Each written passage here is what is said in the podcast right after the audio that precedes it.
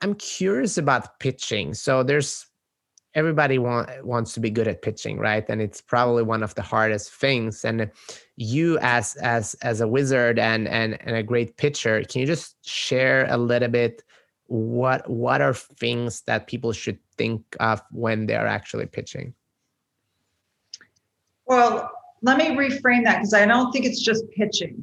Yeah. Right. I think that the these these are lessons that you should think about when you're trying to articulate something in a persuasive manner or help somebody understand what you stand for.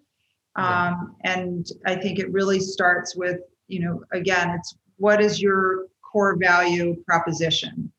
And if you're an individual or you're a company or your product or service, um, you have to understand, you know, what are the ingredients that are that create your valuable proposition, right? And I, and I say valuable um, on purpose, right? Value is what you buy divided by what you get. So I um, buy a bottle of water, I pay a dollar, and that's a good value. But you know, I want smart water. And smart water has a different set of values that I buy into, or Fiji, or, or whatever um, brand that you buy into. So when it comes to the pitch, the pitch isn't really a pitch. It's about what are your values, what are my values, and where's the intersection of the two. And that's when you create valuable and people know who you are, what you stand for, what your cause is, prove it to me, and then I buy into it. And buying into it could be, I want to work for you. And buying into it could be, I want to buy your product or your service. So I think it's it's less about the pitch and it's more about the intersection of shared values and uncovering those um, those um, that sweet spot. Yeah, I think what you're saying it's also about being authentic, right?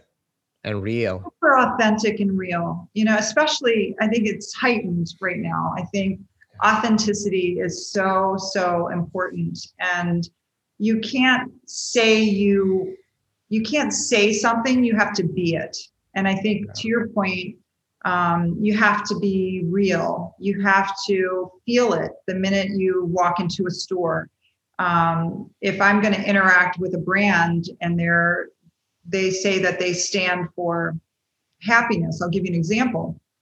We have a, uh, a, they're now a client. I used to be the chief strategy officer of a company called TMS, and their core values uh, are around people matter, rock solid service, um, strength of character, and their mission is grow happiness.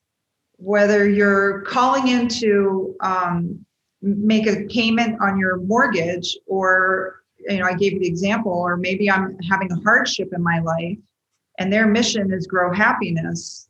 That better be as a authentic an experience around helping make that person feel comfortable and that was a, a good call right? If they're calling in to make a bill payment you can't fake that right and that has to be real and it has to be trained and you have to hire people in who buy into that culture.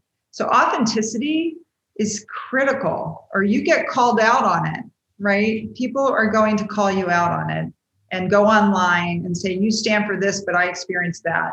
Um, so it, it, does have to be real. And that's where I think um, that's where you have to unearth what really is going on in a company. And then marketing's more about uh, celebrating those real moments